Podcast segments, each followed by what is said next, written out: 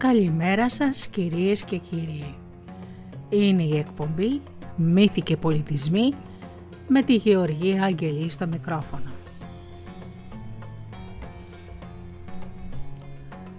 Παραμύθια, μυθολογία και ιστορίες από όλο τον κόσμο.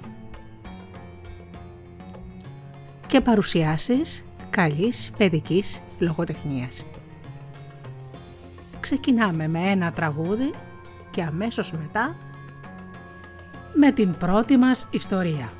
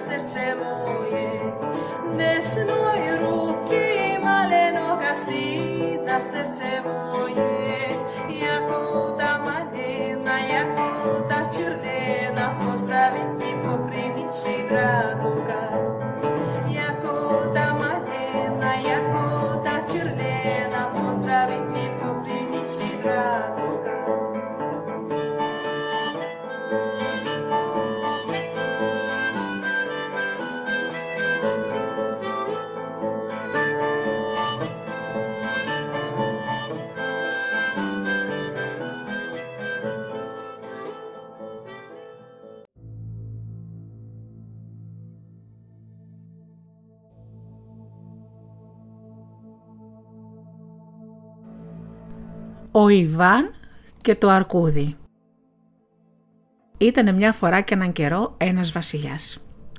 Μια μέρα εκείνος ο βασιλιάς ήθελε να πάει για κυνήγι. Πήρε τη σαΐτα του, καβάλισε το άλογό του και τράβηξε κατά το δάσος. Πήγε μακριά, πολύ μακριά και εκεί που πήγαινε σκότωνε ό,τι πουλιά και αγρίμια απαντούσε. Ξαφνικά βλέπει από μακριά ένα μεγάλο αρκούδι που έβγαινε από την κουφάλα μιας βελανιδιάς. Πήγε να του ρίξει, μα τη στιγμή εκείνη το αρκούδι ξάπλωσε χάμα. Ο βασιλιάς κατάλαβε πως έτσι ξαπλωμένο δεν μπορεί να το λαβώσει και το ζήγωσε με προσοχή να δει γιατί το αρκούδι απόμενε ξαπλωμένο κάτω από τη βελανιδιά. Σαν ζήγωσε πολύ κοντά βλέπει το αρκούδι που κοιμόταν. Ετοιμάστηκε αμέσως να του ρίξει, μα κάτι τον εμπόδιζε. Το αρκούδι κοιμόταν ήρεμα, σαν άνθρωπος να πούμε, και εκείνος λυπήθηκε να το σκοτώσει. αποφάσισε να το δέσει με σχοινιά και να το πάει σπίτι του ζωντανό. Έτσι και έκανε. Σαν έντεσε το αρκούδι ξύπνησε και η Ήρμα περπάτησε μαζί του σαν σκυλάκι.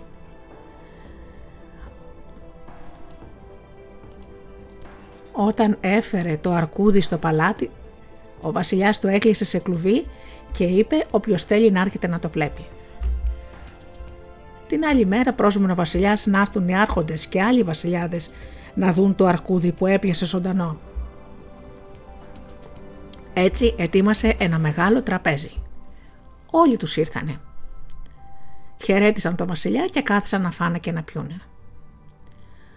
Όσο έτρωγαν, ο γιος του βασιλιά που τον έλεγαν Ιβάν δεν κρατιόταν και πήγε κρυφά από όλους να δει το αρκούδι.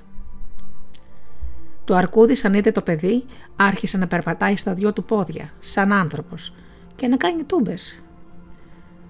Το παιδί ένιωσε πως το αρκούδι ήταν φίλος του και μπήκε μέσα στο κλουβί για να παίξουν. Έπαιξαν λίγη ώρα και του λέει «Πρέπει να φύγω, σε λίγο έρχεται ο πατέρας μου, μα θα ξανάρθω πάλι». Έτσι είπε το παιδί στο αρκούδι και φεύγοντας ξέχασε να κλείσει το κλουβί. Ύστερα από λίγη ώρα ο βασιλιάς και όλοι οι καλεσμένοι σηκώθηκαν από το τραπέζι να πάνε να δουν το παράξενο αρκούδι. Ζυγώνουν στο κλουβί και ο βασιλιάς βλέπει την πόρτα ανοιχτή και πουθενά το αρκούδι. Όποιος άνοιξε το κλουβί και άφησε να φύγει το αρκούδι, κάλιο να φύγει και εκείνος από το παλάτι μου, να χαθεί από τα μάτια μου, φώναξε ο βασιλιάς θυμωμένος που ντροπιάστηκε σε τόσους καλεσμένους. Έκλαψε ο Ιβάν. Τα μάτια του τρέχανε βρύση. Ήθελε να πει σε όλους πως «Άθελά του» του έφυγε το αρκούδι, μα τι να κάνει τώρα, μια και ο πατέρας του από την τροπή και τον θυμό του έχασε το νου του. Σηκώθηκε το παιδί να πάει στον κόσμο να γυρέψει το αρκούδι. Μέρα και νύχτα περπατούσε, πουθενά δεν σταματούσε. Από τη στενοχώρια του ξεχνούσε και ύπνο και φαΐ. Περνούσε από βουνό σε βουνό, βραδιαζόταν, από ρουμάνι σε ρουμάνι. Πέρασε ένας μήνας, ο καιρός χάλασε. Έβριχε νερό φρικτό, από στάμνες, βροντές, αστροπελέκια. Τα παπούτσια του λιώσανε, τα ρούχα του σκιστήκανε. Δεν ήταν να τον δει άνθρωπος από την κουρελιά και τη γλίτσα. Όταν έφτασε όμως στο τελευταίο βασίλειο, στοχάστηκε ότι ήταν πολύ κουρασμένος από το πολύ ταξίδι και είχε ανάγκη να κονέψει σε κανένα μέρος. Κίνησε ίσια και πήγε στο βασιλιά του τόπου εκείνου και του ζήτησε να κονέψει στο παλάτι του. Ο βασιλιάς δεν ήθελε να τον αφήσει, μα η όμορφη βασιλοπούλα βλέποντας πως ο Ιβάν κάτω από τα κουρέλια και τη γλίτσα ήταν όμορφος, τον λυπήθηκε και παρακάλεσε τον πατέρα της να τον αφήσει να περάσει τη νύχτα του στο στάβλο. Πήγε λοιπόν ο Ιβάν στο στάβλο όλο χαρά που βρήκε κονάκι. Το παιδί τραγουδούσε πολύ ωραία και όπως ήταν χαρούμενο καθώς έστρωνε το σανό για να ξαπλώσει έλεγε ένα τραγούδι για τον τόπο του. Μόλις τον άκουσε η Βασιλοπούλα να τραγουδάει τον αγάπησε. Την άλλη μέρα σηκώνεται το παιδί και πάει στο βασιλιά και του ζητά να τον πάρει στη δούλεψή του. Ο βασιλιάς δεν ήθελε. «Είσαι ακόμα παιδί, τι δουλειά να σου δώσω». Μα η Βασιλοπούλα επέμενε. «Κράτησέ τον πατέρα, κράτησέ τον. Δεν έχει που να πάει, όλο και κάτι θα βρεθεί να κάνει μέσα σε ολόκληρο παλάτι». Ο βασιλιάς κατάλαβε πως η θηγατέρα του τον είχε βάλει στην καρδιά της και έβαλε με το νου του πως πρέπει να βρει έναν τρόπο να διώξει το παιδί μακριά. Του λέει λοιπόν «Αν είσαι άξιος να πας στο δάσος, να βοσκήσεις τους πέντε λαγούς και να μην σου ξεφύγουν, τότε θα σε κάνω βοσκό των λαγών μου ή δε μη θα σου πάρω το κεφάλι». Φεύγει το παιδί, λευτερώνει τους πέντε λαγούς που κρατούσε ο βασιλιάς σε ένα κλουβί, αλλά που ακούστηκε να πηγαίνουν λαγούς για βοσκή. Μόλις τους έβγαλε από το κλουβί, οι λαγοί έτρεξαν στο δάσος και χάθηκαν. Μα ο Ιβάν, δίχως να χάσει το θάρρος του, τρέχει ξοπίσω τους, χώνεται στο δάσος και να τους γυρέψει. Μα πού να τους βρει όμως, τους γύρευε ίσα μια ώρα. Μα κουράστηκε πολύ και έτσι κάθισε σε ένα κούτσουρο καταλυπημένος γιατί το βράδυ θα του έκοβαν το κεφάλι. Εκεί που έκλαιγε παρηγόρητα βγαίνει από την κουφάλα εκείνο το αρκούδι που είχαμε πει στην αρχή. Πάει κοντά του, τον σκουντάει και του λέει «Τι έχεις καλό μου παιδί, γιατί κλαις έτσι» «Τι να έχω αρκούδι μου» του λέει και έκατσε και του τα είπε όλα. Πώς αναγκάστηκε να φύγει από το σπίτι του και το γύρευε παντού να το πάει πίσω στον πατέρα του, αλλά τώρα που το βρήκε είναι αργά πια, γιατί νόμιζε πως θα κατάφερνε να βοσκήσει λαγούς του βασιλιά και τώρα βρήκε το χαμό του. «Ένια σου παιδί μου», λέει το αρκούδι, «κάτσε πρώτα να φάμε γιατί έχεις γίνει πετσί και κόκαλο. Μετά θα μου πεις και ένα τραγούδι, όμορφα όπως ξέρεις, και εγώ θα σε βοηθήσω να βρεις τους λαγούς του βασιλιά». Έφαγε το παιδί με το αρκούδι, του είπε και ένα όμορφο τραγουδάκι και το σούρπο του έδωσε το αρκούδι μία βεργίτσα και του είπε «Να, πάρε τούτη τη βεργίτσα και χτύπατη εκεί, στη γέρικη βελανιδιά, από όπου βγήκα και ήρθα κοντά σου». Σηκώνεται το παιδί, χτυπά τη βελανιδιά με τη βεργίτσα και στη στιγμή άρχισαν να βγαίνουν μέσα από την κουφάλα όχι πέντε, μα διακόσι λαγοί. Στάθηκαν όλοι στην αράδα και περίμεναν να τους πάει ο Ιβάν στο βασιλιά. Σαν κοντοζήγωνε στο παλάτι, τον βλέπει η όμορφη βασιλοπούλα που έφερνε μια ολόκληρη στρατιά λαγούς και φώναξε στο βασιλιά. «Πατέρα, πατέρα, έλα γρήγορα να δεις πόσους λαγούς μας φέρνει ο Ιβάν». Ο βασιλιάς είδε πως το παιδί ήταν άξιο και σάστησε κιόλας γιατί νόμιζε πως θα έκανε τους λαγούς και δεν θα τολμούσε να γυρίσει πίσω. Ο Ιβάν όμως χαιρέτησε το βασιλιά σαν να μην τρέχει τίποτα, έδωσε ένα χαριτωμένο λαγουδάκι στη βασιλοπούλα και εκείνο καθόταν ήρεμα και της έγλυφε το χέρι. Ύστερα πήγε, έκλεισε τους λαγούς σε κλουβιά, κρέμασε τη βεργίτσα του και πήγε στο στάβλο όλο χαρά. Είπε και ένα τραγούδι για την όμορφη βασιλοπούλα και αποκοιμήθηκε. Την άλλη μέρα πρωί πρωί σηκώθηκε και φάτος, πήρε τη βεργίτσα του και πήγε να ελευθερώσει τους λαγούς, να φύγουν στο δάσος. Τον σταματάει όμως η βασιλοπούλα και του λέει «Άσε τους λαγούς, γιατί θέλω να μείνεις στο παλάτι και να παλέψεις για το δαχτυλίδι μου, μαζί με τα άλλα παλικάρια. Σήμερα θα φτάσουν στο παλάτι μας βασιλόπουλο και αρχοντόπουλα από όλες τις μεριές του κόσμου, γιατί τους κάλεσε ο βασιλιάς, ο πατέρας μου, μα εγώ θέλω να είσαι και εσύ μαζί». Ο Ιβάν αναστέναξε πικραμένα και της είπε πως δεν μπορεί να μείνει, γιατί δεν θα τον αφήσει ο Βασιλιάς. Καταλυπημένος που δεν μπορούσε και εκείνος να παλέψει για την όμορφη Βασιλοπούλα, ξαμόλυσε τους λαγούς και έφυγε στο δάσος. Πήγε στη μεριά που τον περίμενε το αρκούδι να βρει παρηγοριά και εκείνος, σαν τον είδε, τον ρώτησε: Τι έχεις παιδί μου και είσαι λυπημένο; Και εκείνος του είπε για τη Βασιλοπούλα που σκλάβωσε την καρδιά του και για τα παλικάρια που θα πάλευαν σήμερα για το δαχτυλίδι της. Μη στενοχωριέσαι παιδί μου. Θα πας και εσύ να παλέψεις με τους άλλους. Να, πήγαινε χτύπα τη βαλανιδιά με τη βεργίτσα και θα δεις. Πηγαίνει ο Ιβάν, χτυπά τη βελανιδιά με τη βεργίτσα και βγαίνει από μέσα από την κουφάλα ένα ολόχρυσο σελωμένο άλογο. Και πάνω στη σέλα είχε την πιο όμορφη αρματοσιά και στη ζώνη της κρεμόταν ένα σπαθί. Βάζω ο Ιβάν την αρματοσιά, γίνεται ένα ακόμα πιο όμορφο παλικάρι, ζώνεται το σπαθί και πιάνει το άλογο από τα γκέμια. Πήγαινε τώρα, μη χάνεις χρόνο και να φέρεις εδώ το δαχτυλίδι, του λέει το αρκούδι. Ανέβηκε το παλικάρι στο άλογο και φεύγει σαν τον άνεμο. Βρέθηκε ευθύς στην αυλή του παλατιού όπου γινόταν αγώνας πολλοί κόσμος, μουσικές, καβαλαρέοι, μυριάδες παλικάρια είχαν μαζευτεί, βασιλόπουλα και αρχοντόπουλα από όλες τις μεριές του κόσμου και μαζί τους και ο Ιβάν. Δεν τον γνώρισε κανένας, ούτε η βασιλοπούλα. Ο βασιλιάς έβαλε το νήμα και όλα τα παλικάρια μπήκαν στην αράδα. Η βασιλοπούλα ούτε καν γύρισε να τα κοιτάξει, γιατί δεν περίμενε να είναι μαζί τους και το παιδί Πέταξε το δαχτυλίδι της όσο πιο μακριά μπορούσε σε κάτι θάμνους και φιλοσιές, ελπίζοντας πως κανείς δεν θα το βρει. Σαν το πέταξε, όλοι τους τεινάχτηκαν σαν σαΐτες. Μα κάπου στη μέση της διαδρομής, ο Ιβάν τους άφησε να αγκομαχούν και να κάνουν σαματά και εκείνος πρόβαλε μπροστά. Χωρίς τους άλλους να τον εμποδίζουν, βρήκε εύκολα το δαχτυλίδι. Το σήκωσε ψηλά να καταλάβουν όλοι πως εκείνος το πήρε και το έκρυψε στον κόρφο του. Δεν έμεινε όμως εκεί να τον τιμήσουν, μόνο υποκλήθηκε στη Βασιλοπούλα και έφυγε σαν αστραπή πίσω στο δάσος, καθώς του είχε πει το αρκούδι. Σαν βρήκε το αρκούδι, το έδωσε το δαχτυλίδι να το κρύψει καλά. Ύστερα έφαγαν και ήπιαν και έκατσαν μαζί ως το σούρουπο. Τότε ο Ιβάν χαιρέτησε το αρκούδι, πήρε τη βεργίτσα του, χτύπησε τη βελανιδιά να μαζέψει τους λαγούς.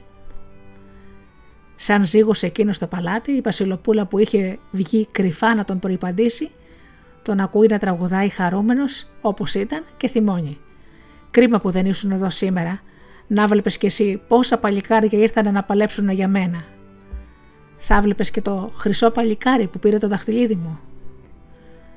Τα άμαθα όλα, της λέει εκείνος, μου τα ένα πουλάκι στο δάσος. Και καλά, αφού τα άμαθες, εγώ να πηγαίνω, του λέει εκείνη και φεύγει. Φεύγει και ο Ιβάν στο στάβλο και εκείνο το βράδυ είπε ένα τραγούδι τόσο χαρούμενο που η Βασιλοπούλα έσκασε από το κακό της για την αναισθησία του. Το πρωί, σαν ήταν να φύγει πάλι στο δάσος, βρίσκει τη Βασιλοπούλα να τον περιμένει έξω από τα κλουβιά με τους λαγούς και του λέει «Μείνε σήμερα στο παλάτι να παλέψεις και εσύ με τους άλλους. Σήμερα θα πετάξω ένα στεφάνι και όποιος το πάρει πρώτος θα με στεφανωθεί. Έγιασε Βασιλοπούλα μου και άσε με να φύγω. Εσύ κοίταξε να πετάξεις το στεφάνι σου κοντά στο χρυσό παλικάρι που σου γέλισε στο μάτι. Έφυγε ο Ιβάν με τους λαγούς στο δάσος και άφησε τη Βασιλοπούλα να νομίζει πως δεν νοιαζόταν για εκείνη. Σαν έφτασε η ώρα να παλέψουν για το στεφάνι της Βασιλοπούλας, ο Ιβάν πήρε και πάλι τη βεργίτσα, χτύπησε τη βελανιδιά και από την κουφάλα της παρουσιάστηκε το χρυσό άλογο και στη σέλα του επάνω μια ακόμα πιο λαμπερή αρματοσιά με σπαθί. Ετοιμάστηκε το παλικάρι, χαιρέτησε το αρακούδι και έφυγε σαν αστραπή για τον αγώνα. Μα τούτη τη φορά οι γαμπροί της βασιλοπούλας από την κακία τους είχαν σκεφτεί κρυφά από τον βασιλιά να αφήσουν φύλακες έξω από το παλάτι και να εμποδίσουν το άγνωστο παλικάρι να έρθει στον αγώνα.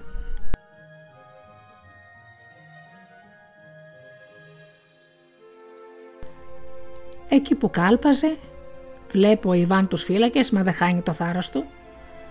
Σπυρουνίζει το λογό του και πέταξε σαν πουλί από πάνω τους.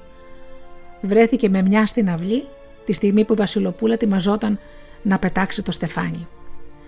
Σαν είδαν οι άλλοι τι μπορεί να κάνει το άλογο του Ιβάν, ρίχτηκαν πάνω του.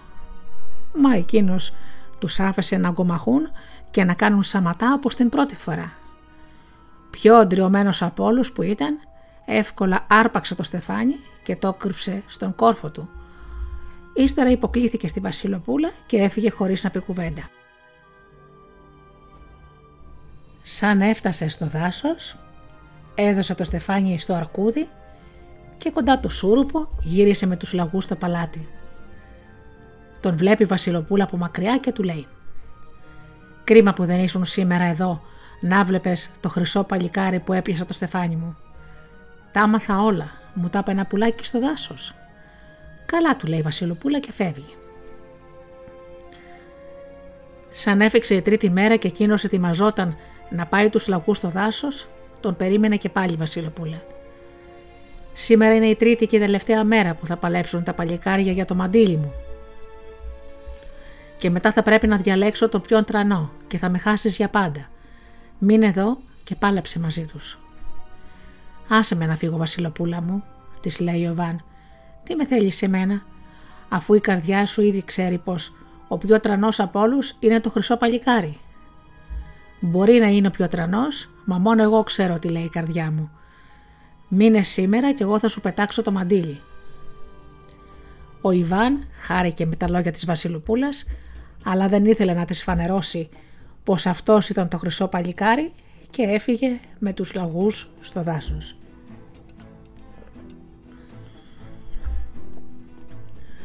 Τούτη τη φορά μην αργείς να πας στον αγώνα, του είπε το αρκούδι σαν τον είδε. Οι γαμπροί έφεραν στρατό να σε εμποδίσουν να μπει στο παλάτι και πρέπει να πολεμήσεις, άμα θέλεις να παλέψεις για το μαντίλι. Θα έρθω κι εγώ με τους λαγούς και άλλα θεριά να σε βοηθήσω. Δεν πρόφτασε να τελειώσει τα λόγια του το αρκούδι και το παλικάρι έλαμπε σαν τον ήλιο. Έτοιμο. Ανέβηκε στο άλογο και έφυγε σαν αστραπή. Πήγε πίσω τους, έτρεξε το αρκούδι, η λαγή και άλλα θεριά. Ο στρατός, σαν είδε τους λαγούς και όλα τα γρήμια του δάσους με το αρκούδι μπροστάρι, έτρεξαν να σωθούν και έφυγαν από εκεί που ήρθαν. Σαν έφτασε το παλικάρι στην αυλή, όλοι σάστησαν που το είδαν. Ο βασιλιάς έβαλε το νήμα και όλοι τους στάθηκαν στην αράδα. Μαζί τους και ο Ιβάν. Πετάει η Βασιλοπούλα το μαντίλι, μα το μαντίλι δεν μπορούσε να πάει μακριά σαν το δαχτυλίδι το στεφάνι. Ρίχτηκαν όλοι τους να το πιάσουν και αγκομαχούσαν. Έκαναν σταματά, μα το παλικάρι μας που ήταν το πιο αντριωμένο από όλους το άρπαξε. Όμως εκεί που πάλευε για το μαντίλι, κάποιος του έδωσε μια σπαθιά στο πόδι του. Εκείνος δεν έδωσε σημασία, μια και κρατούσε το μαντίλι. Σαν πήγε να υποκληθεί στη Βασιλοπούλα, όλοι είδαν ότι κούτσανε. Τρέχει η Βασιλοπούλα κοντά του να το φροντίσει, μα εκείνο πρόλαβε και έφυγε στο δάσος, χωρίς να πει κουβέντα. Το αρκούδι πήρε το μαντίλι και βλέποντας τον Ιβάν να κουτσένει, εξέτασε την πληγή του. Ύστερα πήγε και βρήκε κάτι βότανα, τα έβαλα πάνω στην πληγή του παιδιού και την έντεσε με το μαντίλι της Βασιλοπούλας. Τη νύχτα θα πονάς, μα αύριο σαν φέξει θα γίνεις περδίκι, του είπε το αρκούδι. Μετά του έδωσε το δαχτυλίδι και το στεφάνι της Βασιλοπούλας και του είπε να τα κρύψει στον κόρφο του καλά-καλά και να μην φανερωθεί σε κανέναν. Πήγαινε τώρα πίσω στο παλάτι και κοιμήσου. Αύριο όμως που θα γίνεις καλά, έλα πάλι εδώ να με βοηθήσεις όπως σε βοήθησα κι εγώ. Ο Ιβάν χαιρέτησε το αρκούδι, χτύπησε με τη βεργίτσα την βελανιδιά, μάζεψε τους λαγούς και τράβηξε για το παλάτι. Σαν κοντοζήγωνε, τον βλέπει η Βασιλοπούλα που κούτσανε και τρέχει κοντά του. Εκείνος για να μην καταλάβει πως πονάει, της είπε Ακόμα να διαλέξεις το παλικάρι σου. Δεν φάνηκε ακόμα εκείνο το χρυσό παλικάρι που έχει το δαχτυλίδι, το στεφάνι και το μαντίλι. Ε, πού θα πάει, θα φανεί όπου να είναι, της λέει εκείνος. Και πού το ξέρεις εσύ; Το ξέρω. Μου το είπε ένα πουλάκι στο δάσος. Καλά, πες μου τώρα γιατί κουτσένεις; Τίποτα. Εκεί που βοσκούσα τους λαγούς πάτησα αναγκάθη και κουτσένω λιγάκι και έφυγε γρήγορα για το στάβλο. Κλείστηκε μέσα και αμέσως ξάπλωσε γιατί από τον πόνο του πήγε να λολαθεί. Άδικα καθόταν η Βασιλοπούλα στο παραθύρι να ακούσει το τραγούδι του. Πέρασε κάμποση ώρα, πήγε και εκείνη στο κρεβάτι της, μα δεν μπορούσε να κλείσει μάτι. Κατάλαβε πως κάτι δεν πάει καλά και αποφάσισε να πάει κοντά του να δει τι τρέχει. Ζυγώνει στο στάβλο απ' έξω, του φωνάζει τίποτα. Μπαίνει μέσα, τον βλέπει που κοιμόταν, σκύβει να δει την πληγή του και σαν είδε το μαντίλι της, κόντευε να πετάξει από τη χαρά της. Πού το βρήκες, τον ξυπνάει; Εσύ μου το πέταξες, της αποκρίνεται εκείνος μέσα στον ύπνο του και τον πόνο του. Βλέπεις το παιδί, είχε πυρετό και είχε βυθιστεί.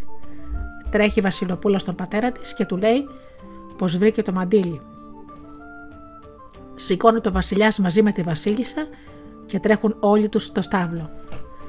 Ψάχνουν το παιδί που συνέχιζαν να κοιμάται βαριά και τα βρίσκουν όλα.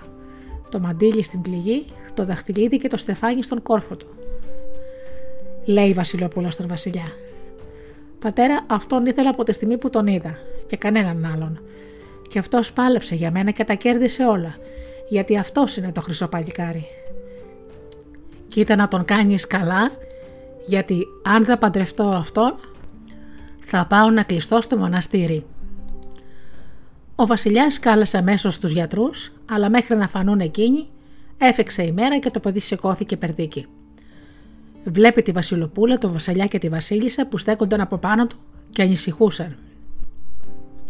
Και ο Βασιλιάς του λέει: Σου δίνω την κόρη μου να της στεφανωθείς, γιατί την κέρδισες με την αξία σου.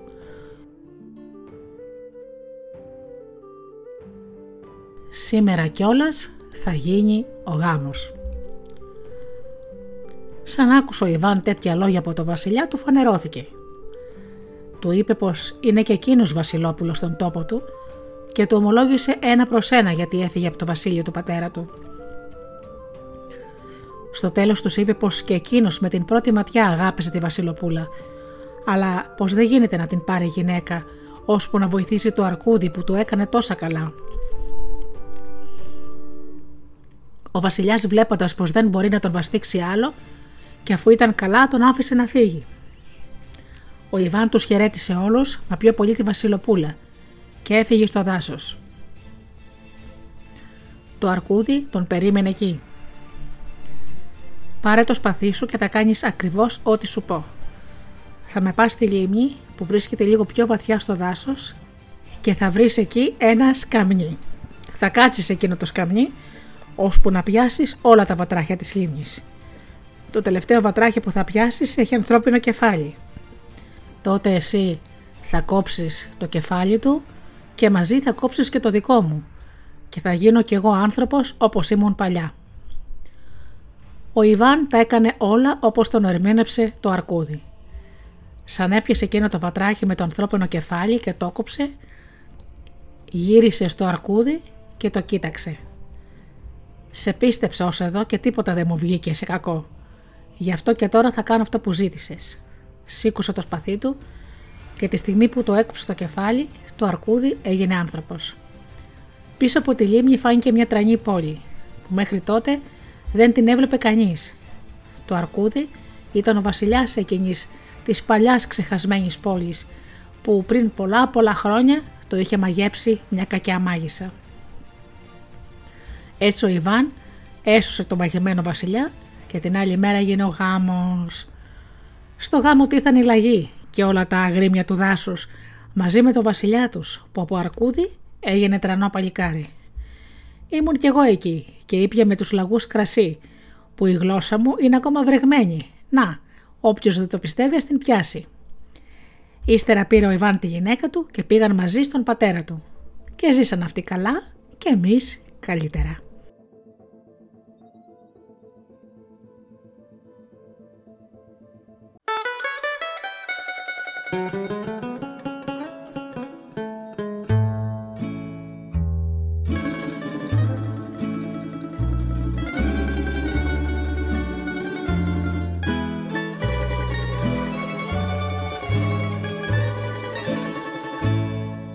Da mogu. Čista srca proći našim selom kad bi mogo da ne vidim djevojku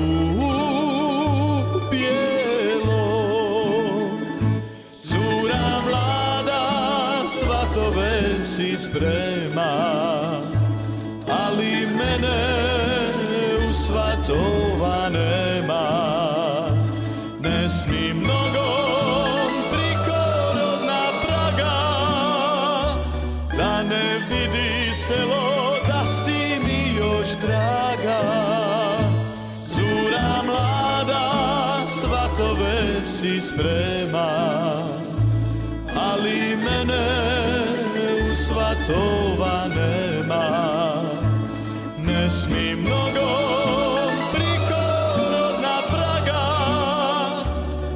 ne vidi selo da si mi još draga.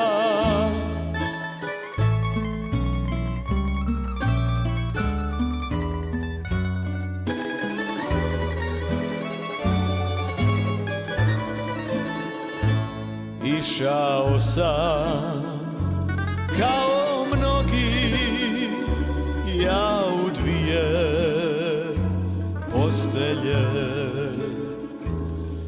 uplakao crne oči koje su me voljele. Cura mlada svatove si sprema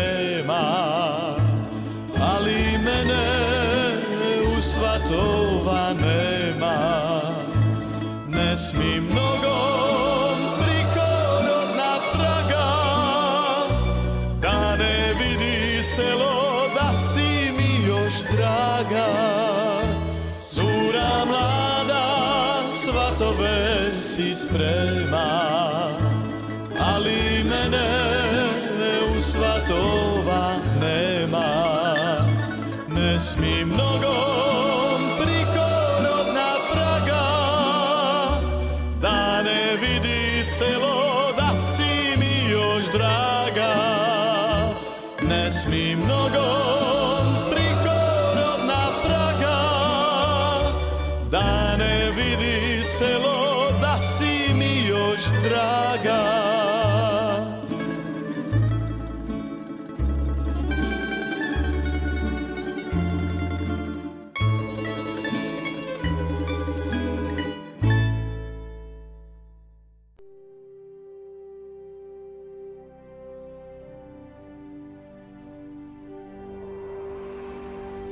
Τρία αυγά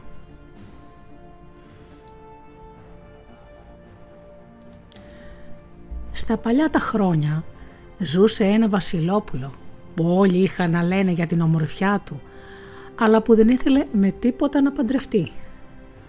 Και τι δεν του έλεγε ο καημένος ο γονιός του, ο βασιλιάς, να τον επίσει πως για το καλό όλων πρέπει να διαλέξει μια όμορφη κόρη, όποια θέλει εκείνος, από τον τόπο του ή από άλλη χώρα. Μήτε να ακούσει.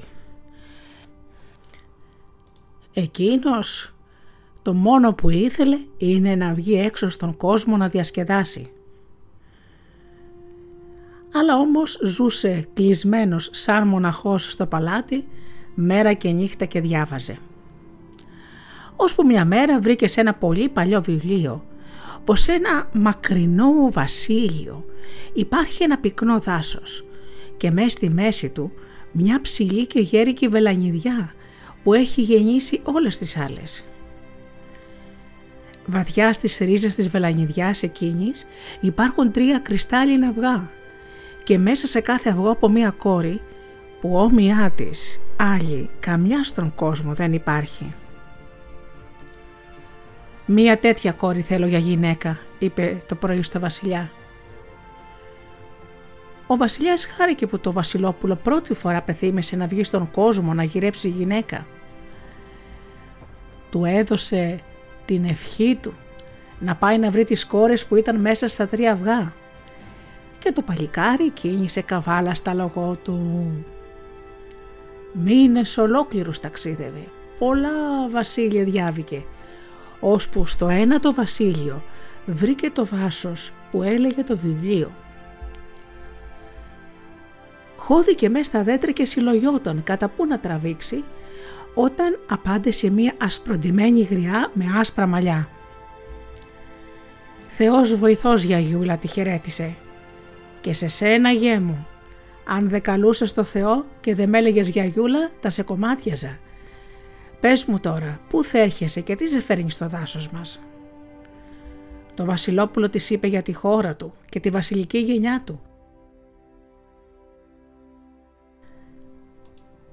Μετά τη ρώτησε αν ξέρει να του πήγε τις τρεις πανόριες κόρες που είναι μέσα στα τρία αυγά.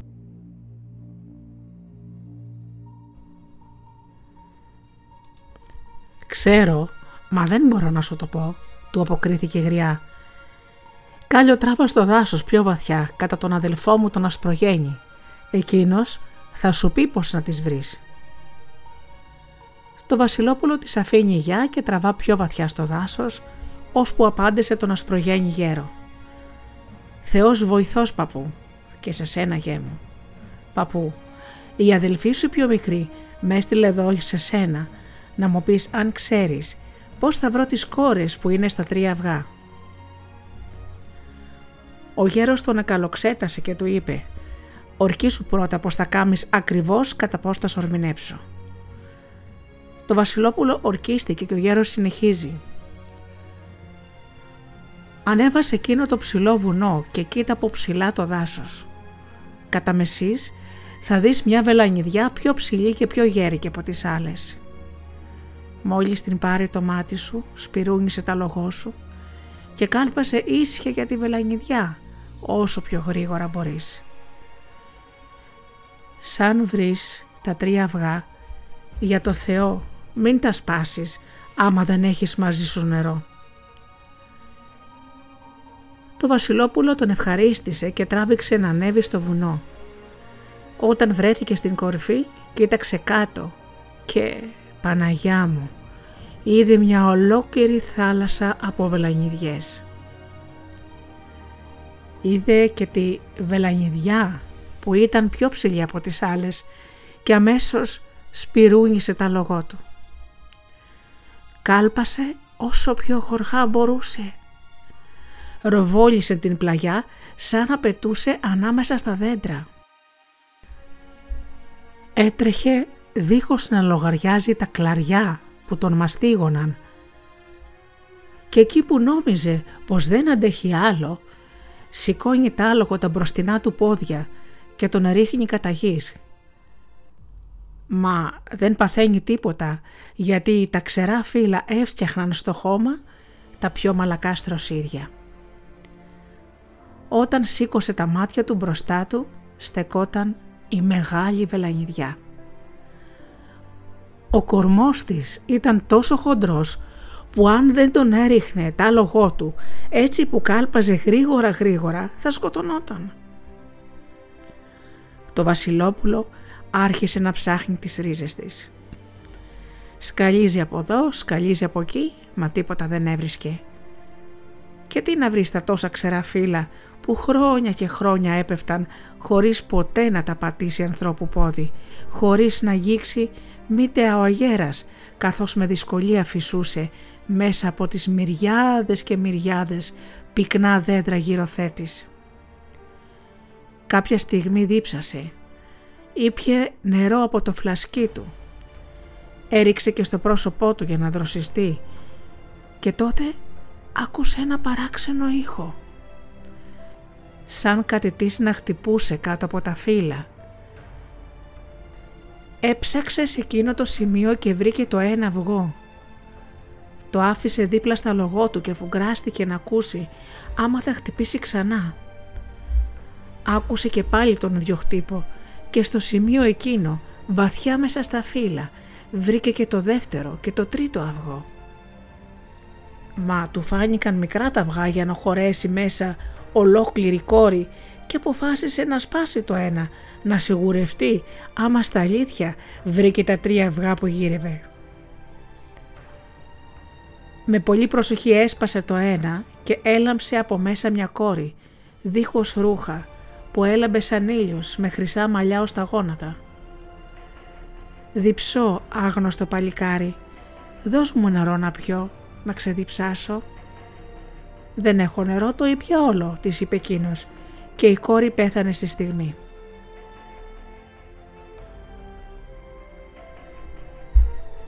Λυπήθηκε ο άμυαλος που έχασε τέτοιαν κόρη.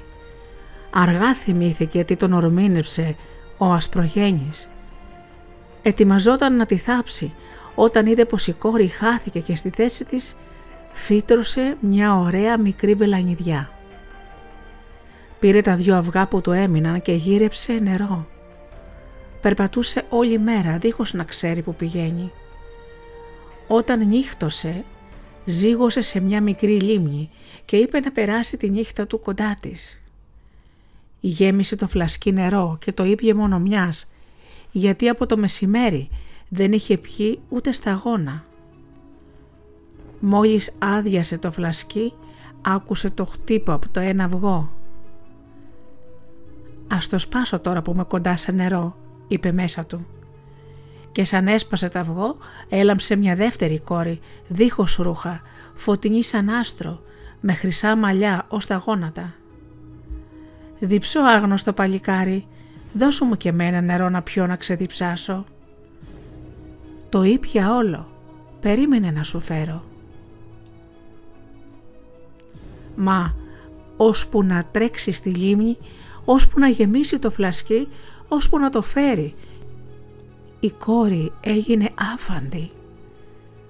Στη θέση της φύτρωσε μια ωραία μικρή βελανιδιά.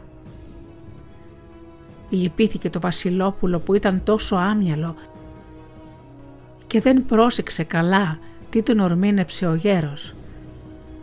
Όλη τη νύχτα εκείνη δεν σφάλισε μάτι και άμα τα σφαλούσε λίγο ευθύς παρουσιαζόταν οι δύο όμορφες κόρες που έχασε.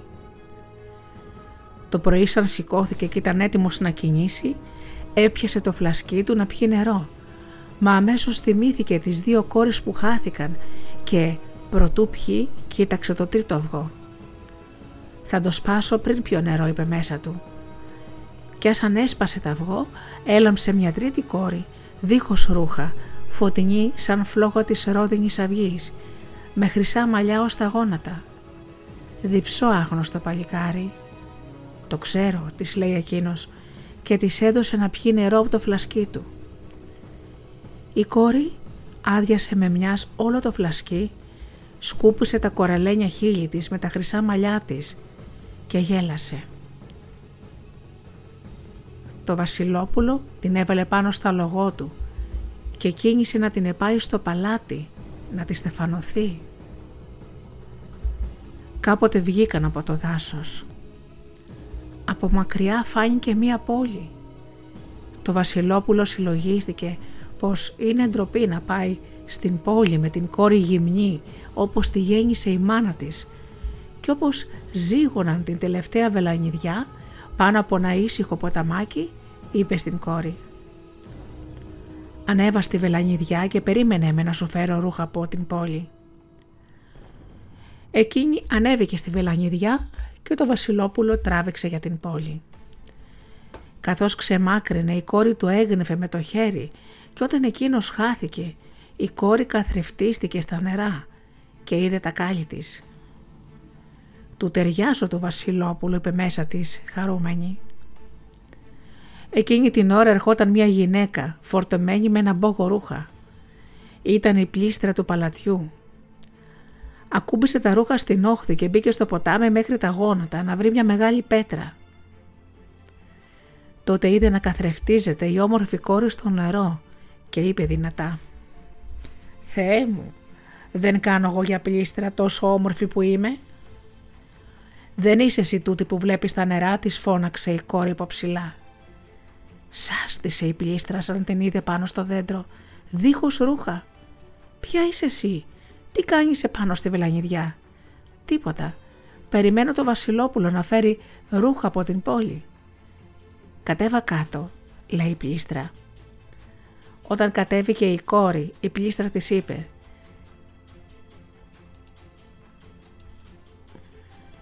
«Ψήρισέ με και λέγε μου, από πού θα έρχεσαι» Η κόρη άρχισε να την ψυρίζει και της ιστόρισε ένα προς ένα για το βασιλόπουλο και τα τρία κρυστάλλινα αυγά. «Φτάνει», λέει η πλήστρα, «έλα τώρα να σε ψηρίσω κι εγώ». Μα όταν η κόρη έγερε το κεφάλι στα γόνατά της, εκείνη βγάζει μια βελόνα και την τσιμπά ακριβώς στην κορυφή του κεφαλιού της. Στη στιγμή η κόρη έγινε μια όμορφη βελανιδιά και τότε η πλήστρα γδύθηκε και έκρυψε τα ρούχα της και πήρε τη θέση της στο δέντρο και περίμενε το βασιλόπουλο και σε λίγο άκουσε τη φωνή του. «Κατέβα να ντυθείς, σου φέρα ό,τι καλύτερο βρήκα στην πόλη». Το βασιλόπουλο σαν είδε την άχαρη γυναίκα σάστησε. Πώς χάθηκε έτσι η ομορφιά της, συλλογίστηκε, αλλά δεν είπε τίποτα. Την πήγε στο παλάτι και τη στεφανώθηκε για το χατήρι των γονιών του οι μέρες του όμως περνούσαν όπως και πριν. Κλεινόταν στην κάμαρή του μέρα νύχτα και όλο διάβαζε, όπως πριν. Ο βασιλιάς στεναχωριόταν που η γυναίκα που έφερε από τόσο μακριά δεν του έδινε καμία χαρά. Όμως δεν πέρασε πολύς καιρός και η γυναίκα του άρχισε να βλέπει όνειρα που τη βασάνιζαν. Το βασιλόπουλο έκανε ό,τι περνούσε από το χέρι του για να της βρει γιατριά, αλλά κανείς δεν έβρισκε τι είχε επειδή τις νύχτες δεν σφαλούσε μάτι από τα κακά όνειρα. Στην αρχή το βασιλόπουλο της έλεγε όσες ιστορίες ήξερε για να κοιμηθεί λιγάκι.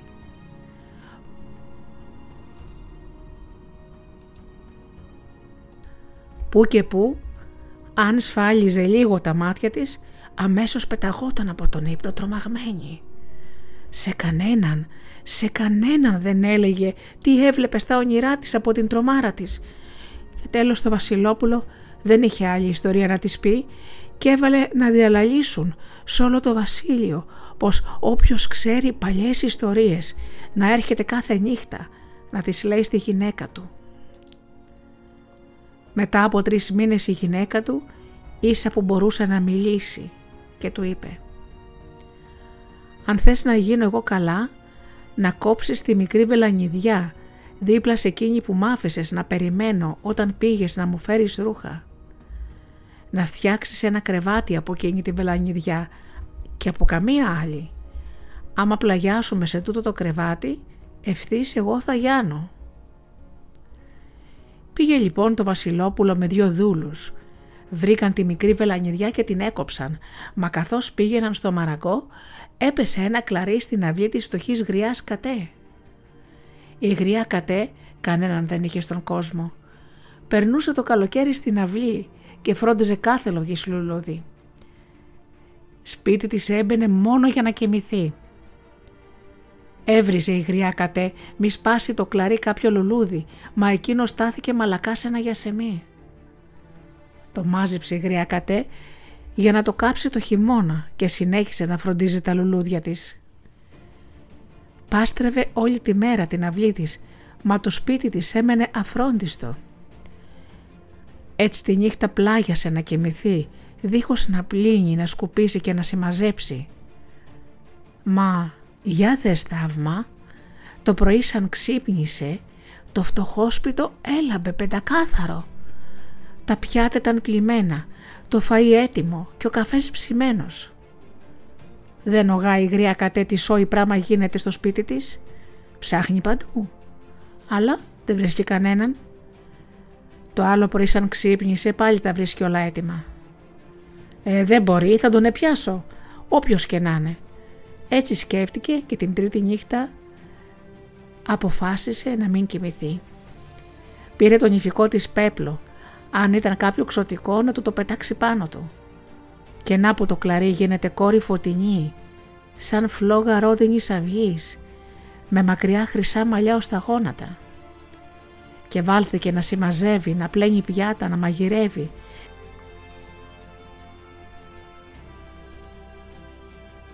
και η γριά κατέ κρυφοκοιτούσε. Σαν έπιασε να ξημερώνει, η κόρη πήγε να αφήσει τον καφέ δίπλα στο κρεβάτι της γριάς και εκείνη στη στιγμή της πέταξε το πέπλο. «Αχ, τι έκαμες! Τώρα που με είδες θα με προδώσεις και εγώ πρέπει να φύγω μακριά. Αλλιώς θα έμενα κοντά σου να υπηρετώ», είπε η κόρη.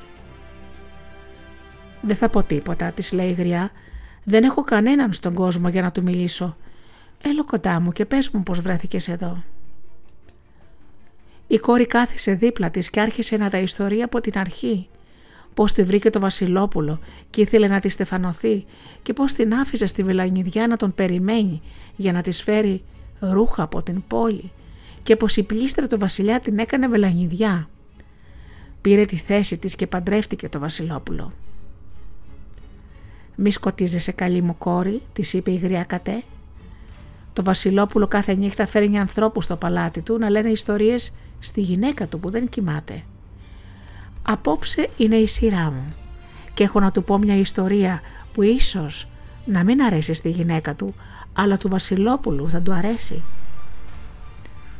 Σηκώθηκε η γριά κατέ και πριν προφτάσει να μιλήσει η κόρη έκαψε εκείνο το κλαρί. «Κράτα το πέπλο» λέει. «Να, πάρε και τον ηφικό θα σου χρειαστεί».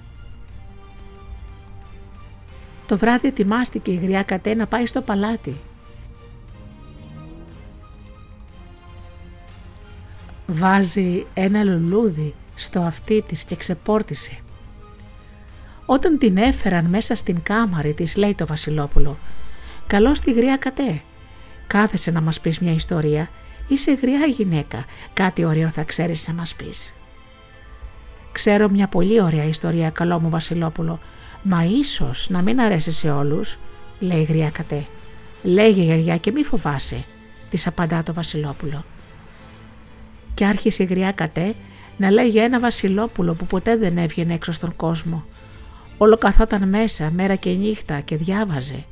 Ώσπου μια μέρα βρήκε σε ένα παλιό βιβλίο πως ένα μακρινό βασίλειο υπάρχει ένα πυκνό δάσος και ακριβώς στη μέση του μια ψηλή γέρικη βελανιδιά που είχε γεννήσει όλες τις άλλες. Στις ρίζες της ήταν τρία κρυστάλλινα αυγά και μέσα σε κάθε αυγό από μία κόρη που όμοια δεν είχε ο κόσμος όλος. «Φτάνει», φωνάζει η πλήστρα από το κρεβάτι, «το κεφάλι μου θα σπάσει». «Μη σταματάς γιαγιά, λέγε και εσύ γυναίκα μην ακούς», είπε το βασιλόπουλο και σηκώθηκε να φέρει ρακί να λυθεί η γλώσσα της γριάς. Η γριά κατέ πίνει το πρώτο ποτηράκι, βάλε και το δεύτερο, βάλε και το τρίτο και σιγά σιγά γουλιά γουλιά τα φανερώνει όλα και στο τέλος λέει «Όπως βλέπεις βασιλόπουλό μου, δεν ξέρω πώς τελειώνει αυτή η ιστορία, πώς λες να την τελειώσω». «Δίκιο έχεις γιαγιά», λέει το βασιλόπουλο. «Πάμε σπίτι σου να δούμε αν όσα είπες είναι αληθινά και άμα είναι, εύκολα το τελειώνουμε το παραμύθι». Καθώς ζήγωναν την αυλή, μοσχοβόλησαν τα λουλούδια και ακούστηκε ένα σιγανό τραγούδι. Μοσχοβόλησε μικρό μου τριαντάφυλλο, να έρθε να με πάρει το βασιλόπουλο. Η όμορφη κόρη καθόταν στην αυλή και τραγουδούσε. Το φως του φεγγαριού έλωσε τα μαλλιά της και το βασιλόπουλο την είδε και την άκουσε. Την πήρε από το χέρι και την πήγε στο παλάτι του. «Τι θάνατο θέλεις να δώσουμε στην πλήστρα» ρώτησε την κόρη καθώς πήγαιναν. «Ρώτησε να σου πει εκείνη», το αποκρίθηκε η κόρη.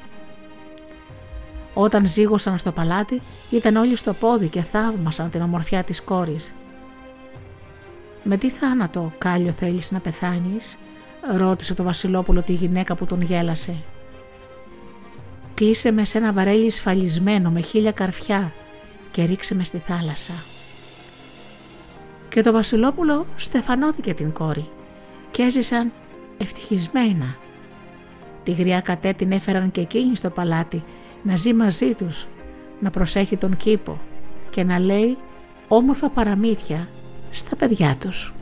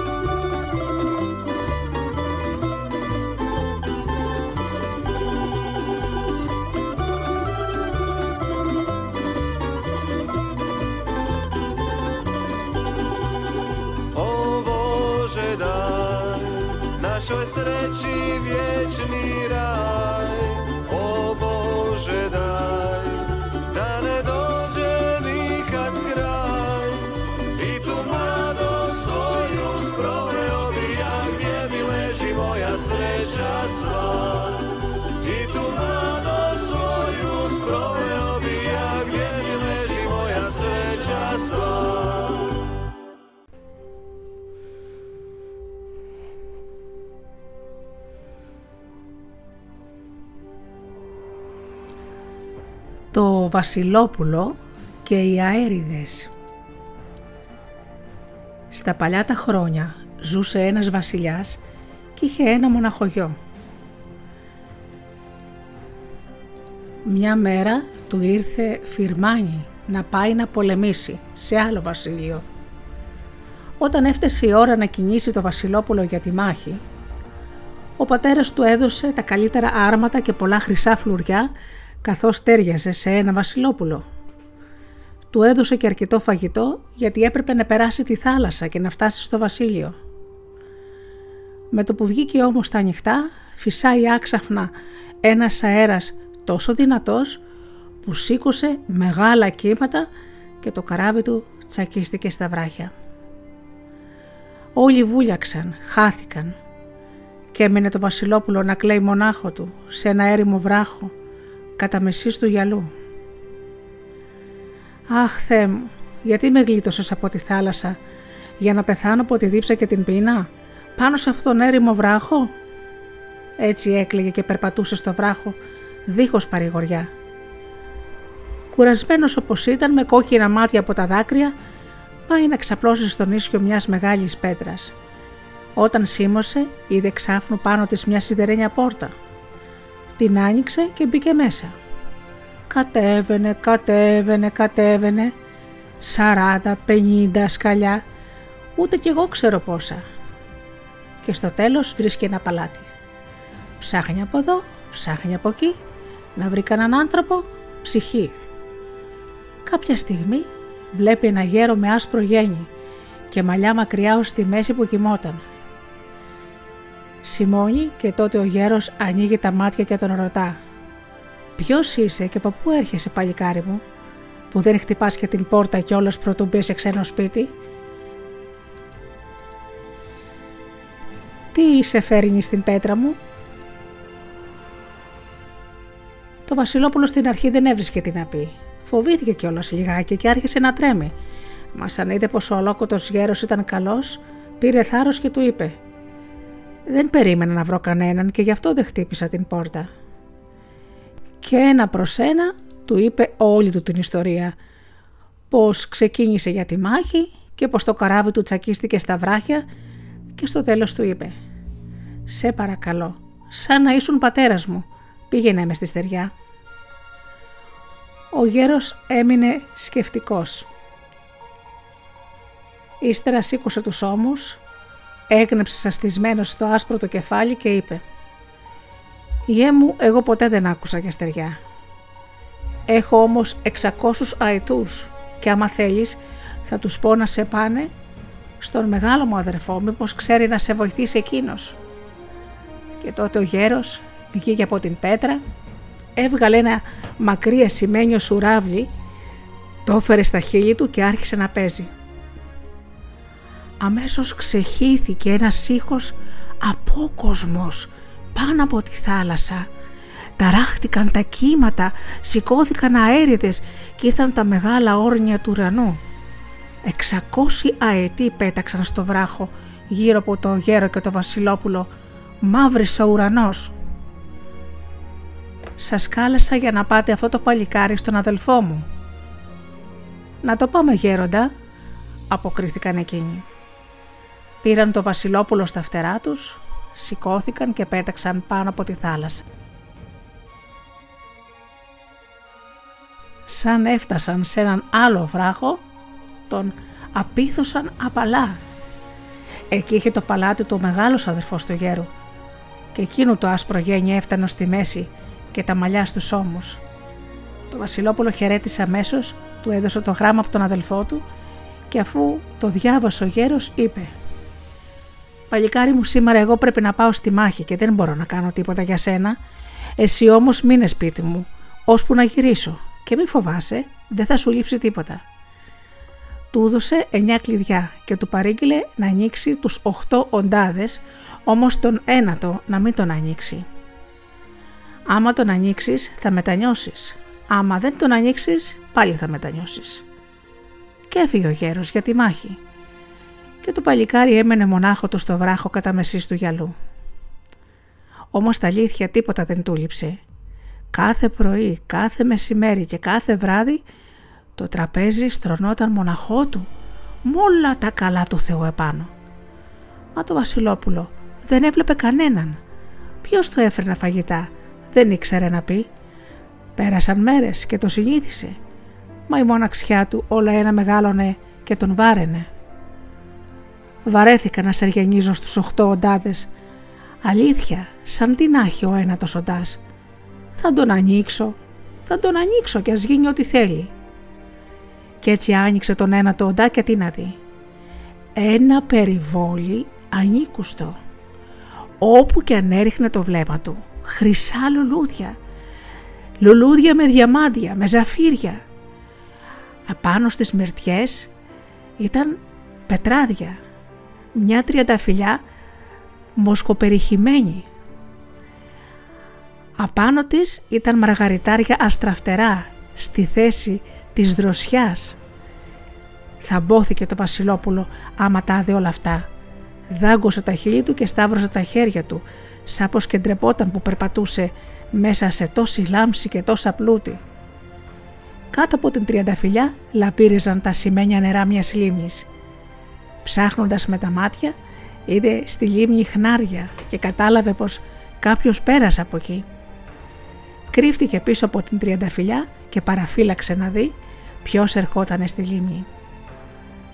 Δεν πέρασε πολλή ώρα και κάτι βούηξε στον αέρα. Και να σου έπεσαν δυο τριγώνια μέσα στη λίμνη. Έβγαλαν τα φτερά τους και έγιναν δύο πανέμορφες κόρες που από τα μάτια δεν χόρτενες σαν τις κοιτάς. Μόλις τη είδε, πετιέται και παίρνει το φτερωτό ρούχο της πιο μικρής και εκείνη τη στιγμή οι δύο κόρες τσίριξαν σαν να τις δάγκουσε φαρμακερό φίδι. Η μία ξανά γίνε τριγώνα και πέταξε μακριά και η άλλη του λέει «Θα είμαι η γυναίκα σου για πάντα». Κι έτσι άρχισαν να ζουν μαζί και η γυλιά της ευλογήθηκε. Το βασιλόπουλο πάντα κρατούσε το φτερωτό της ρούχος στον κόρφο του και δεν το αποχωριζόταν ποτέ. Μια μέρα όμως βγήκε στην αυλή και έβγαλε τα φτερωτά της ρούχα γιατί τους ζέστηναν τον κόρφο και τα πίθωσε σε μια πέτρα. Δεν έμεινε πολύ, μια και ο ήλιος έκαιγε και πήγε πάλι στη σπηλιά. Όμως ξέχασε το ρούχο της γυναίκας του και ώσπου να γυρίσει να το πάρει, το ρούχο δεν ήταν εκεί. Στη θέση του καθόταν τριγώνα και του λέει «Αγαπημένα μου γεια.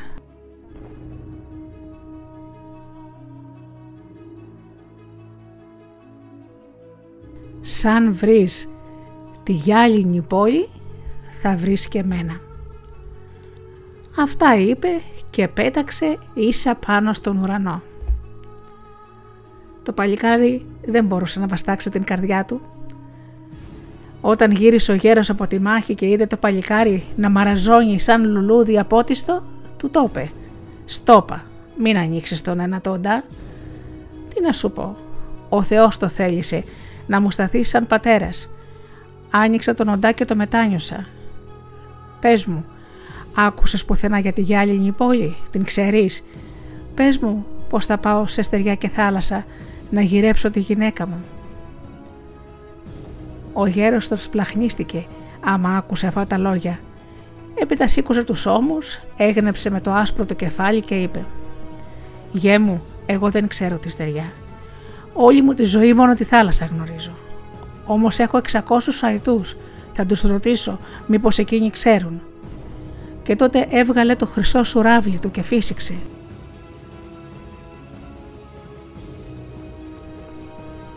Και αυτή τη φορά μια απόκοσμη περίεργη μουσική ξεχύθηκε από το σουράβλι και αμέσως έφτασαν εξακόσι αετοί φάνηκαν στον ουρανό και μαύρισε. Γέμισε ο βράχος μαετούς και ο γέρος τους ρώτησε έναν έναν αν έχουν ακουστά για τη γυάλινη πόλη.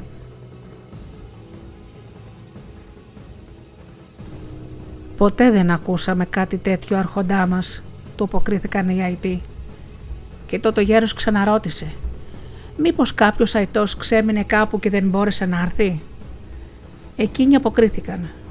Άρχοντά μας, ένας αϊτό δεν μπόρεσε να έρθει, γιατί από τα γυρατιά του πέσαν τα φτερά του. Σας παρακαλώ, πηγαίνετε να τον βρείτε και φέρτε τον εδώ μπροστά μου.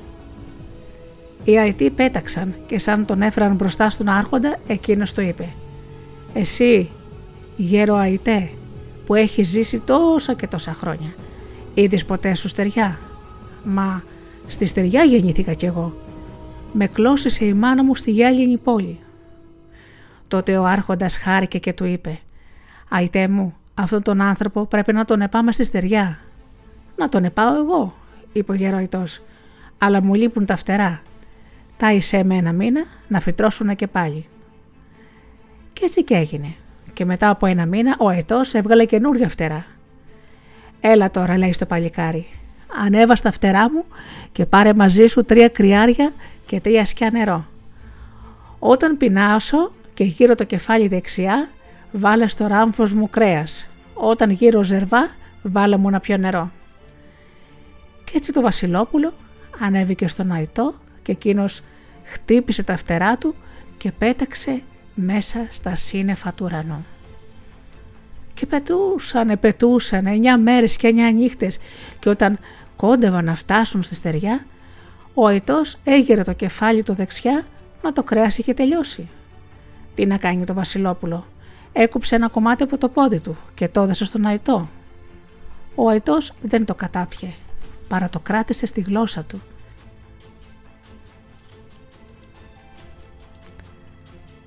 Όταν έφτασαν, ο αητός απίθωσε το Βασιλόπουλο και το είδε να κουτσένει.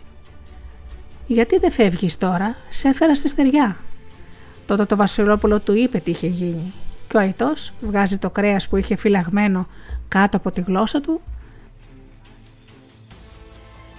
το βάζει στην πληγή και το άλυψε με ένα βότανο. Το Βασιλόπουλο έγιανε στη στιγμή και πήδηξε σαν ελάφι. Πρωτού φύγει ο αητός τον ορμήνεψε.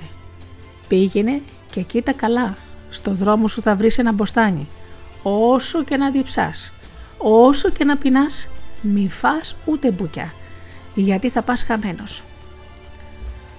Το Βασιλόπουλο κίνησε στο δρόμο του. Μέρα και νύχτα περπατούσε, περπατούσε, πουθενά δεν σταματούσε. Ήπνο και φαΐ ξεχνούσε, μέχρι που φτάνει στο μποστάνι. Ε, εκεί δεν μπόρεσε να βαστάξει, κόβει ένα καρπούζι και με το που το κατάπιε σηκώθηκε ένας αγέρας τρομερός και δυνατός. Χυμάει απάνω του με ορμή και τον πετάει μακριά, πολύ μακριά, πάνω σε ένα ψηλό βουνό, πλάι στη θάλασσα και άντε τώρα να ξαναβρει το δρόμο του. Και αρχίζει να κατεβαίνει και βρίσκει σε ένα λιβάδι δυο ανθρώπους να μαλώνουν. Πάει κοντά τους και τους ρωτάει γιατί μαλώνουν; Και εκείνοι του λένε «Βρε αδερφέ, πέθανε ο πατέρας μας και μας άφησε το σκούφο το καμτσίκι και τούτη εδώ την προβιά και δεν ξέρουμε πώς να τα μοιράσουμε, γιατί είμαστε δύο και αυτά είναι τρία. Εκείνου του ήρθε να γελάσει, που τούτε εδώ σκοτίζονταν για τέτοια μικροπράγματα και τους λέει «Δεν βαριέστε, αξίζουν αυτά τον κόπο να μαλώνετε». Τότε εκείνοι του είπαν πως όποιος έβαζε το σκούφο στο κεφάλι γινόταν άφαντος. Όποιος ανέβαινε πάνω στην προβιά και χτυπούσε με το καμιτσίκι στον αέρα μπορούσε να πάει όπου ήθελε. Σαν τα άκουσε αυτά το Βασιλόπουλο τους λέει «Εγώ θα σας τα μοιράσω. Θα ρίξω μια πέτρα μακριά μακριά και εσείς θα τρέξετε και όποιος φτάσει πρώτος θα τα πάρει όλα». Ξεκίνησαν λοιπόν και έτρεχαν. Μέχρι όμως να φτάσουν στην πέτρα, το Βασιλόπουλο άρπαξε τα πράγματα και έγινε άφαντος. Ανέβηκε στην προβιά και αυτή του μίλησε. Κατά πού πάμε, Αφέντη, να με πας στη γυάλινη πόλη. Χτύπα μια με το καμιτσίκι και κλείσε τα μάτια και ώσπου να τα ανοίξεις θα είμαστε εκεί. Και πέταξε το Βασιλόπουλο στην προβιά, αφήνοντας τα δύο αδέρφια να μαλώνουν για το ποια είναι η σωστή πέτρα. Σαν έφτασε αυτός στην γυάλινη πόλη, εκεί που ήταν η τριγώνα του, τυλίξε την προβιά και το καμιτσίκι, φόρεσε το σκούφο ώστε να μην φαίνεται και άρχισε να γυρνάει εδώ και εκεί. Δεν ήξερε πού να πάει, μήτε ποιον να ρωτήσει. Φτάνει λοιπόν στην αγορά και βλέπει δύο δούλες που αγόραζαν στα φίλια. Το παλικάρι τη ακολούθησε. Εκείνη που κρατούσε τα σταφύλια ρωτάει την άλλη. «Σε μαλώνει κυρά σου». «Αχ, χάσε, με το παραμικρό με μαλώνει. Είναι κακορίζικη. Η δική σου, η δική μου είναι καλή. Μόλις γέννησε το πρώτο της παιδί και σε όλο τον κόσμο τέτοιο παιδάκι δεν υπάρχει. Όλη η μέρα το ταχταρίζει στα χέρια της και μόνος σαν κοιμάται το παιδί εκείνη κάθεται ψηλά στο παραθύρι και κοιτάει τη θάλασσα και προσμένει τον άνθρωπό της. Το Βασιλόπουλο, μα άκουσε αυτά τα λόγια, κατάλαβε ότι πρόκειται για τη γυναίκα του. Ακολούθησε λοιπόν τη δούλα στο σπίτι και χωρίς να τον νιώσει κανείς, μέσα σε μια ωραία κάμαρη βλέπει τη γυναίκα του να κρατάει το παιδάκι τους και του έλεγε «Αχ, να ήταν εδώ ο πατέρας σου να σε δει τι παλικάρι που είσαι». Και τότε το Βασιλόπουλο έβγαλε το σκουφί, τον είδε η γυναίκα του και αμέσως έτρεξε στην αγκαλιά του. Αν ζουν ακόμα θα είναι έτσι, γιατί έτσι το θέλησε και το παραμύθι.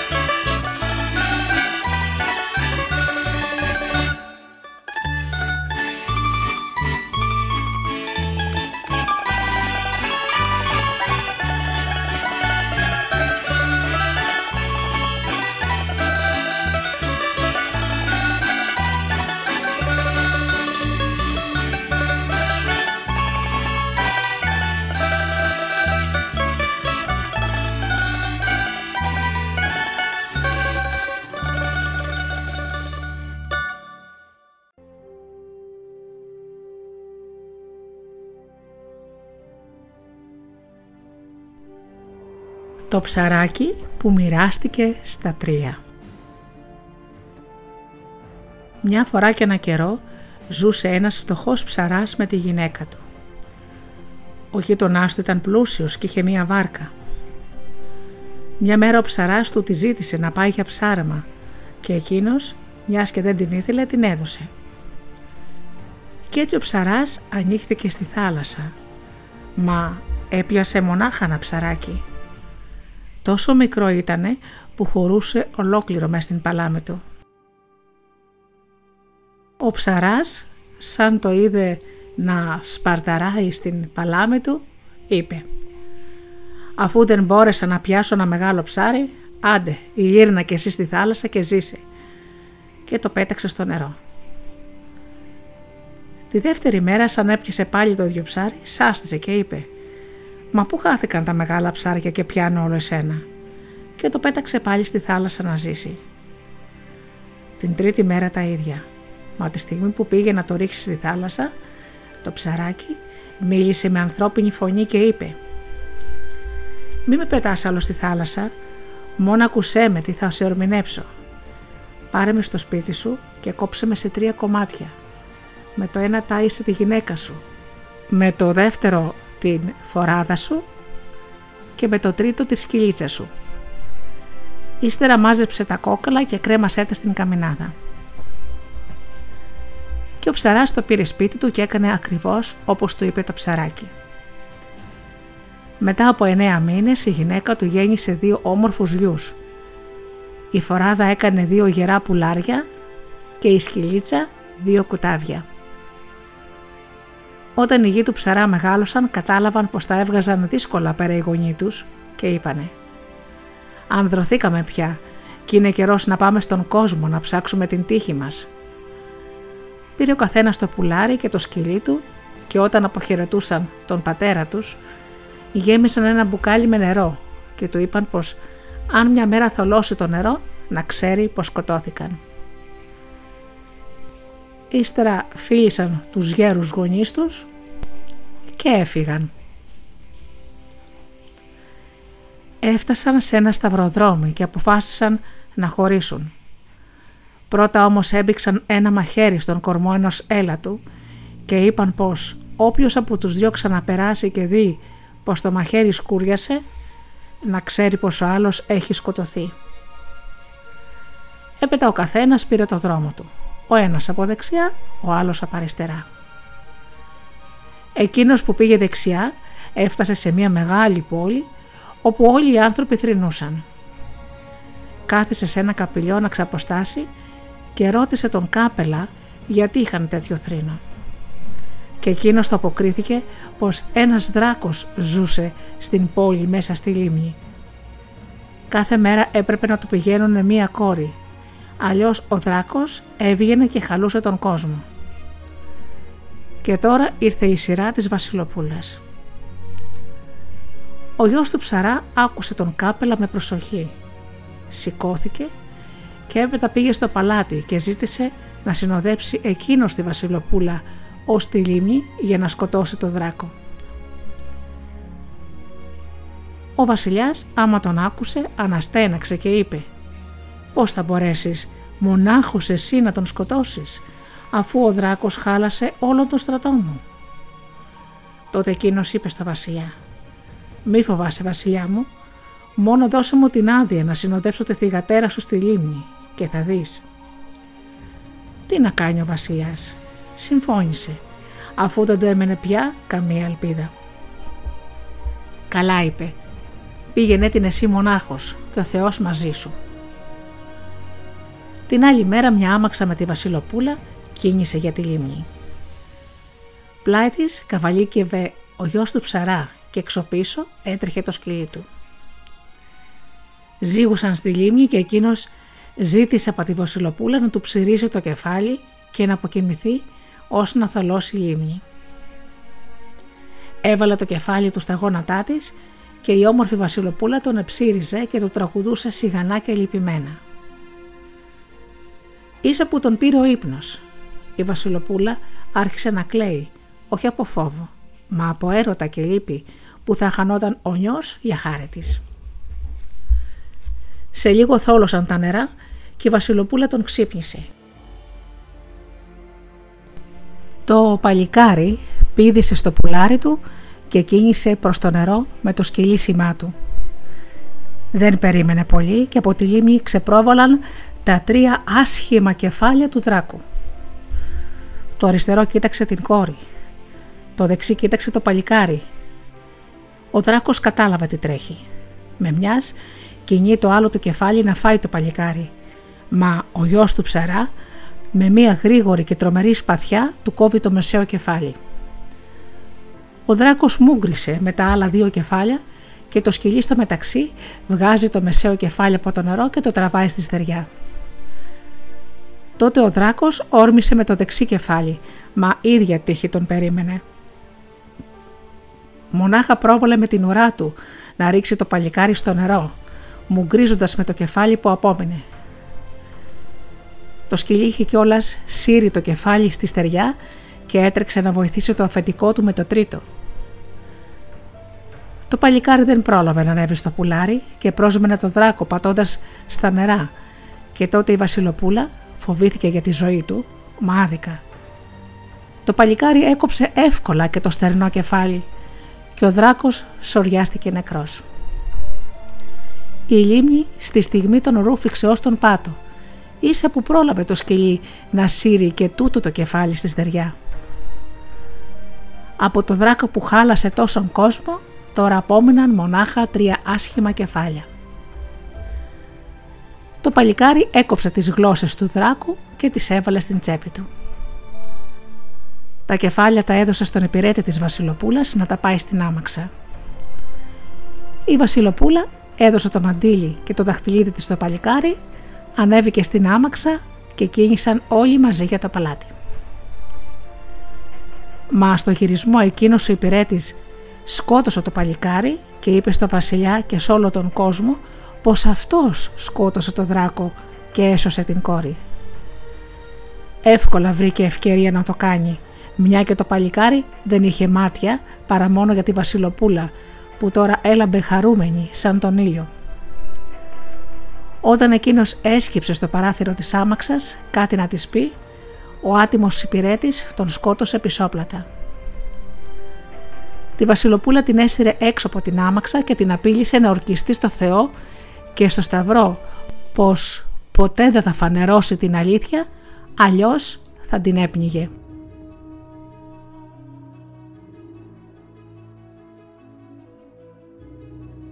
Ύστερα έσκαψε ένα λάκκο και έθαψε το παλικάρι.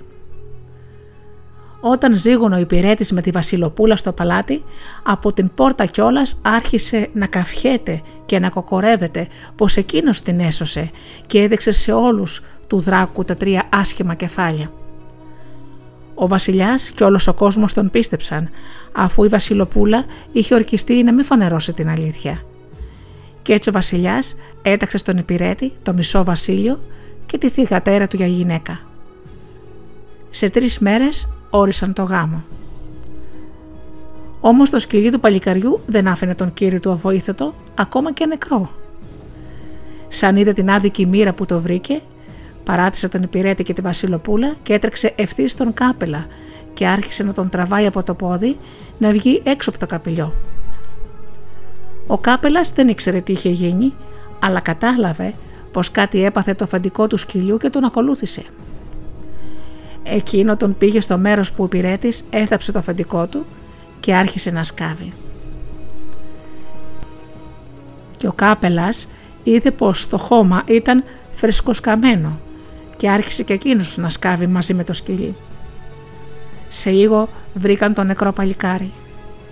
Και τότε το σκυλί άρχισε να το γλύφει από την κορυφή ως τα νύχια και, για δες το παλικάρι ευθύς ζωντάνεψε. Όταν γύρισαν και οι τρεις στο καπηλιό, στην πόλη γινόταν γιορτή μεγάλη και ο γιος του ψαρά ρώτησε τον κάπελα τι γιορτάζουν. Εκείνος του αποκρίθηκε πως ο υπηρέτης του Βασιλιά σκότωσε το δράκο και έσωσε τη Βασιλοπούλα και πως όλος ο κόσμος γιόρταζε τη σωτηρία. Του είπε και πως την άλλη μέρα θα γινόταν ο γάμος της Βασιλοπούλας με τον υπηρέτη. Σαν τον άκουσε του ψαρά ο γιος, φώναξε χαρούμενα. «Καλά, τότε και εμείς θα πάμε να φάμε και να πιούμε στο βασιλιά. Μα τι λες, σάστησε ο κάπελας. Πώς γίνεται εμείς απλοί άνθρωποι να πάμε να γλεντήσουμε με το βασιλιά και τους αρχόντους; Και ο γιος του ψαρά το απάντησε. Θα δεις.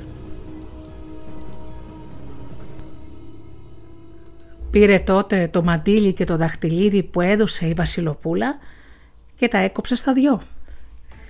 Ύστερα έγραψε ένα γράμμα και τα έβαλε όλα μαζί σε ένα καλάθι. Την άλλη μέρα έδωσε το καλάθι στο σκυλί να το πάει στη Βασιλοπούλα. Όταν το σκυλί ζήγωσε στο παλάτι, οι φύλακες σάστησαν που το είδαν να κουβαλάει ένα καλάθι, αλλά δεν ήθελαν να το αφήσουν να μπει. Το σκυλί έτρωξε από εδώ, έτρεξε από εκεί, τους ξεγέλασε εύκολα και τρύπωσε μέσα. Το ίδιο εύκολα βρήκε και τη σάλα όπου είχαν στρώσει τα τραπέζια για το γάμο. Κρύφτηκε από κάτω, βρήκε τα πόδια της Βασιλοπούλας και άρχισε να τη σκουτάει. Η Βασιλοπούλα χάρηκε όταν είδε το σκυλί του αγαπημένο της. Πήρε το γράμμα από το καλάθι με το μισό δαχτυλίδι και το μισό μαντίλι και το διάβασε. Ύστερα πρόσταξε να γεμίσουν το καλάθι με τα καλύτερα φαγητά και το έδωσε στο σκυλί να πάει στο αφεντικό του μαζί με το γράμμα όπου τον καλούσε να έρθει στο γάμο.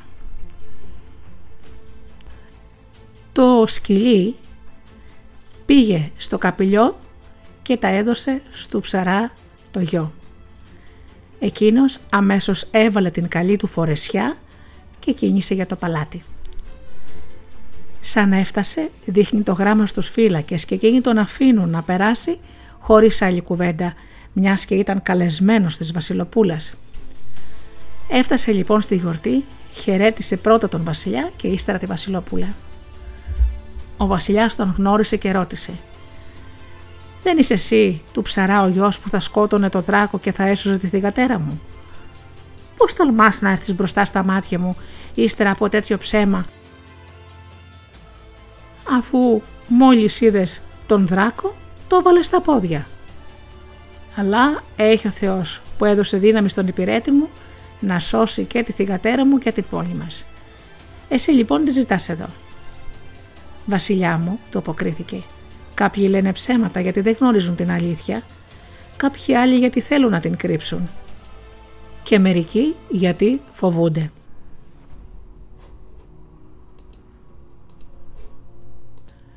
Εγώ δεν ήρθα να σου πω ούτε ψέματα ούτε αλήθεια. Άλλωστε ποιος θα πίστευε εμένα, το γιο ενός φτωχού ψαρά. Φέρε όμως μπροστά στους καλεσμένους τα κεφάλια του δράκου και εκείνα θα μας πούν την αλήθεια που ξέρουν μονάχα οι νεκροί. Όταν άκουσαν οι καλεσμένοι τα λόγια του ξέσπασαν σε γέλια. Πώς θα μπορούσαν να μιλήσουν τα νεκρά κεφάλια του δράκου. Μόνο ο υπηρέτης που ντύθηκε γαμπρός δίπλα στην όμορφη Βασιλοπούλα δεν γελούσε και άρχισε να υδρώνει από τον φόβο του. Κατάλαβε πως το ψαρά ο γιος σηκώθηκε από τους νεκρούς και ποιος ξέρει πόσα άλλα μυστικά γνώριζε. Ο βασιλιάς έμεινε σιωπηλός σαν να μετρούσε τα λόγια του παλικαριού και όταν όλοι σώπασαν είπε «Και δεν τα φέρνουμε» και πρόσταξε τους υπηρέτες να φέρουν του δράκου τα κεφάλια. Οι υπηρέτες έφεραν τα τρία κεφάλια και τα έβαλαν σε ένα τραπέζι μπροστά στους καλεσμένους. Σαν τα είδαν εκείνοι από κοντά τους έπιασε τέτοια φρίκη που άρχισαν να τρέμουν. Μερικοί σηκώθηκαν να φύγουν από σιχασιά. Μαζί τους θα έβρισκε την ευκαιρία να φύγει και ο ψεύτης γαμπρός αλλά δεν μπόρεσε να κουνηθεί ούτε ρούπι από τη θέση του. Κάτω από το τραπέζι το ένα του πόδι δάγκωνε το σκυλί και το άλλο το πατούσε δυνατά η Βασιλοπούλα λέγοντάς το στα αυτή. Από τον φόβο μου έδωσα όρκο να μην πω την αλήθεια και θα τον κρατήσω, αλλά δεν θα σε αφήσω να φύγεις προτού μάθει όλος ο κόσμος την αλήθεια. Τότε το παλικάρι μίλησε στο βασιλιά μπροστά στους καλεσμένους.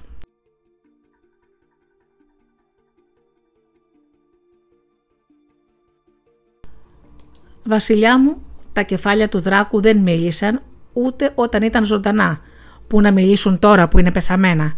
Σου λέω όμως πως κάτι τους λείπει.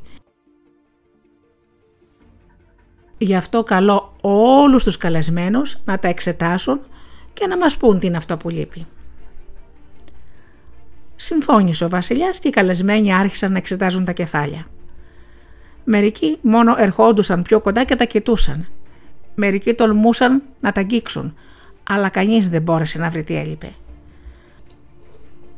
Όταν όμως ήρθε η σειρά του γιατρού του βασιλιά να τα εξετάσει, εκείνος τα κοίταξε καλά καλά, άνοιξε τα στόματά τους και είδε πως λείπαν οι γλώσσες, ήταν κομμένες.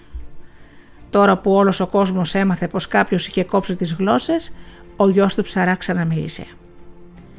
«Βασιλιά μου και άρχοντες λαμπροί, πείτε στα αλήθεια, τούτα τα κεφάλια ήταν πρώτα στα χέρια εκείνου που έχει τις γλώσσες ή στα χέρια εκείνου που τα έχει χωρίς τις γλώσσες; Σίγουρα πρώτα ήταν στα χέρια εκείνου που έχει τις γλώσσες. Και ο γιος του βασιλιά έβγαλε τις τρεις γλώσσες από την τσέπη του και τις έδωσε στο γιατρό να τις ταιριάξει στα κεφάλια. Όσο ο γιατρός τέριαζε τις γλώσσες, ο γιος του ψαρά τους είπε όλα όσα έγιναν με τη σειρά. Πως εκείνος σκότωσε το δράκο και έσωσε τη βασιλοπούλα και πως στον δρόμο ο υπηρέτης τον μαχαίρωσε πισόπλατα και τον έθαψε στη γη.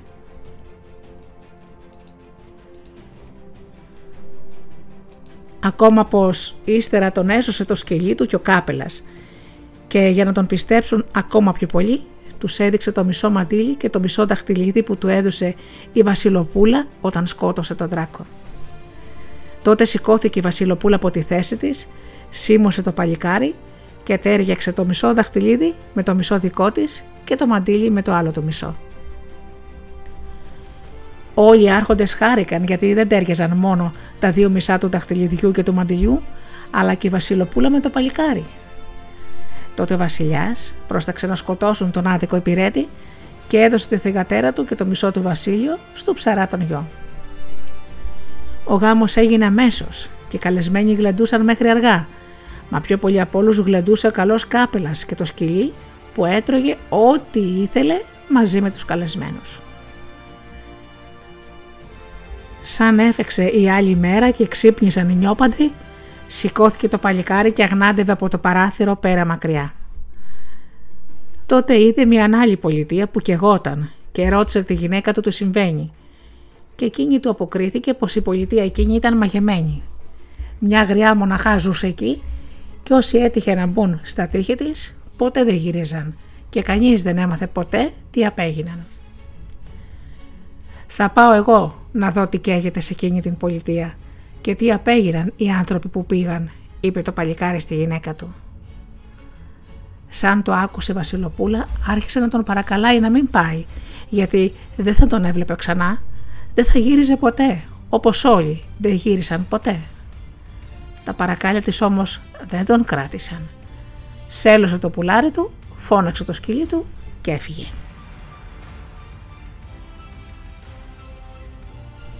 Δεν έκανε πολύ δρόμο για να φτάσει στην πολιτεία.